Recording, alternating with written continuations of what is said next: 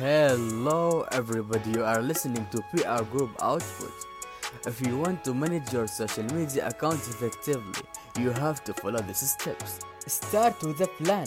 Without a plan, you have no way of knowing what you are trying to achieve with your social media posts. Create a goals that follow the SMART framework. They should be specific, measurable, attainable, relevant, and timely. Base your goals on a metrics that will have a real impact on your account. Research the competition. What is your competition up to on social media while you don't want to copy them? Learn from what others done is a great way to reduce your learning curve. Create a calendar. A social media calendar helps you post the right content to the right social channels at the right time. Know your audience and build the relationships.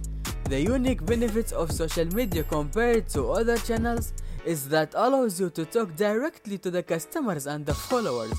You can build a relationship all the time. Share compelling visuals whenever you can.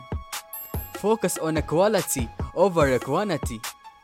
Monitor and respond to all social media conversations around your account.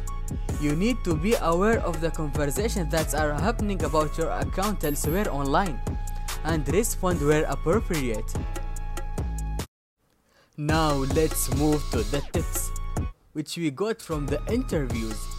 To attract our audience, we are providing them with the products that are not in Oman. To increase our followers, we are publishing topics that touch the public and interact with their issues in a positive way. We manage our social media accounts by understanding marketing well and how to use social media platforms, understanding our target audience, patience, and how to treat with our customer friendly. Each organization follows a method.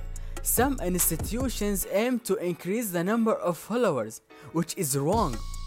They must focus on the quality of the content that imposes itself on a people.